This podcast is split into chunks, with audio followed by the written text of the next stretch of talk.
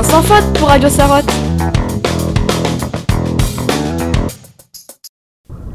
Bonjour chers auditeurs. Aujourd'hui, nous allons vous présenter la célèbre légende, le monstre du Loch Ness. Le monstre du Loch Ness a été surnommé dans les années 1930 Nessie pour supprimer les côtés effrayants qu'il avait jusque-là.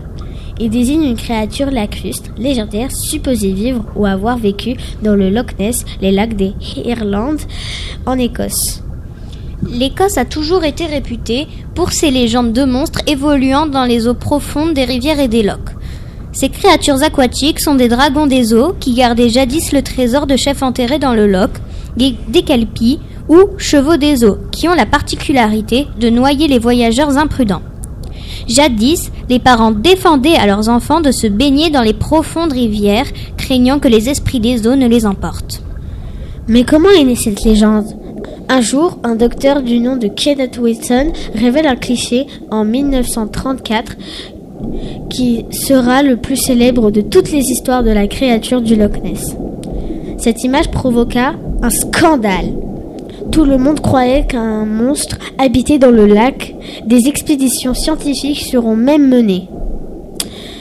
C'est seulement à sa mort, en 2013 que le docteur révéla avoir pris un jouet de son fils pour faire croire à la créature légendaire.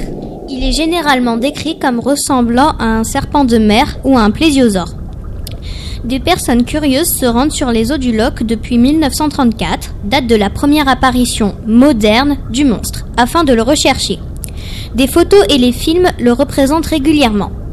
La créature légendaire est au centre de nombreuses œuvres de fiction ou de représentations imaginaires, comme certains dessins animés ou bandes dessinées.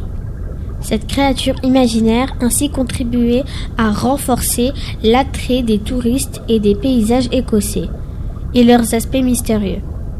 L'équipe de l'université de Brigham, dirigée par le professeur Gordon Tucker, mène en 1968, 1969 et 1970 des expéditions scientifiques qui sondent le lac au moyen d'un sonar. Elles enregistrent à deux ou trois reprises des traces d'une grande masse en mouvement. Le mystère demeure encore un reste entier. En 1986 et 1987 se déroule la plus importante et coûteuse expédition pour tenter de percer le mystère de la créature du Loch Ness. Une vingtaine de bateaux, des caméras, des sonars et des hélicoptères, dirigés par Adrian Shine, chercheur et naturaliste passionné. L'opération a pour objectif d'explorer intégralement les profondeurs du lac. Du jamais vu, plus de 200 journalistes suivent l'évolution de cette nouvelle quête. Aujourd'hui encore, les gens croient qu'une créature aquatique réside dans le lac, mais le monstre n'est pas réel pour autant. Et le mystère reste entier. Merci de nous avoir écoutés. C'était Arwa et Juliette dans Radio Sarotte.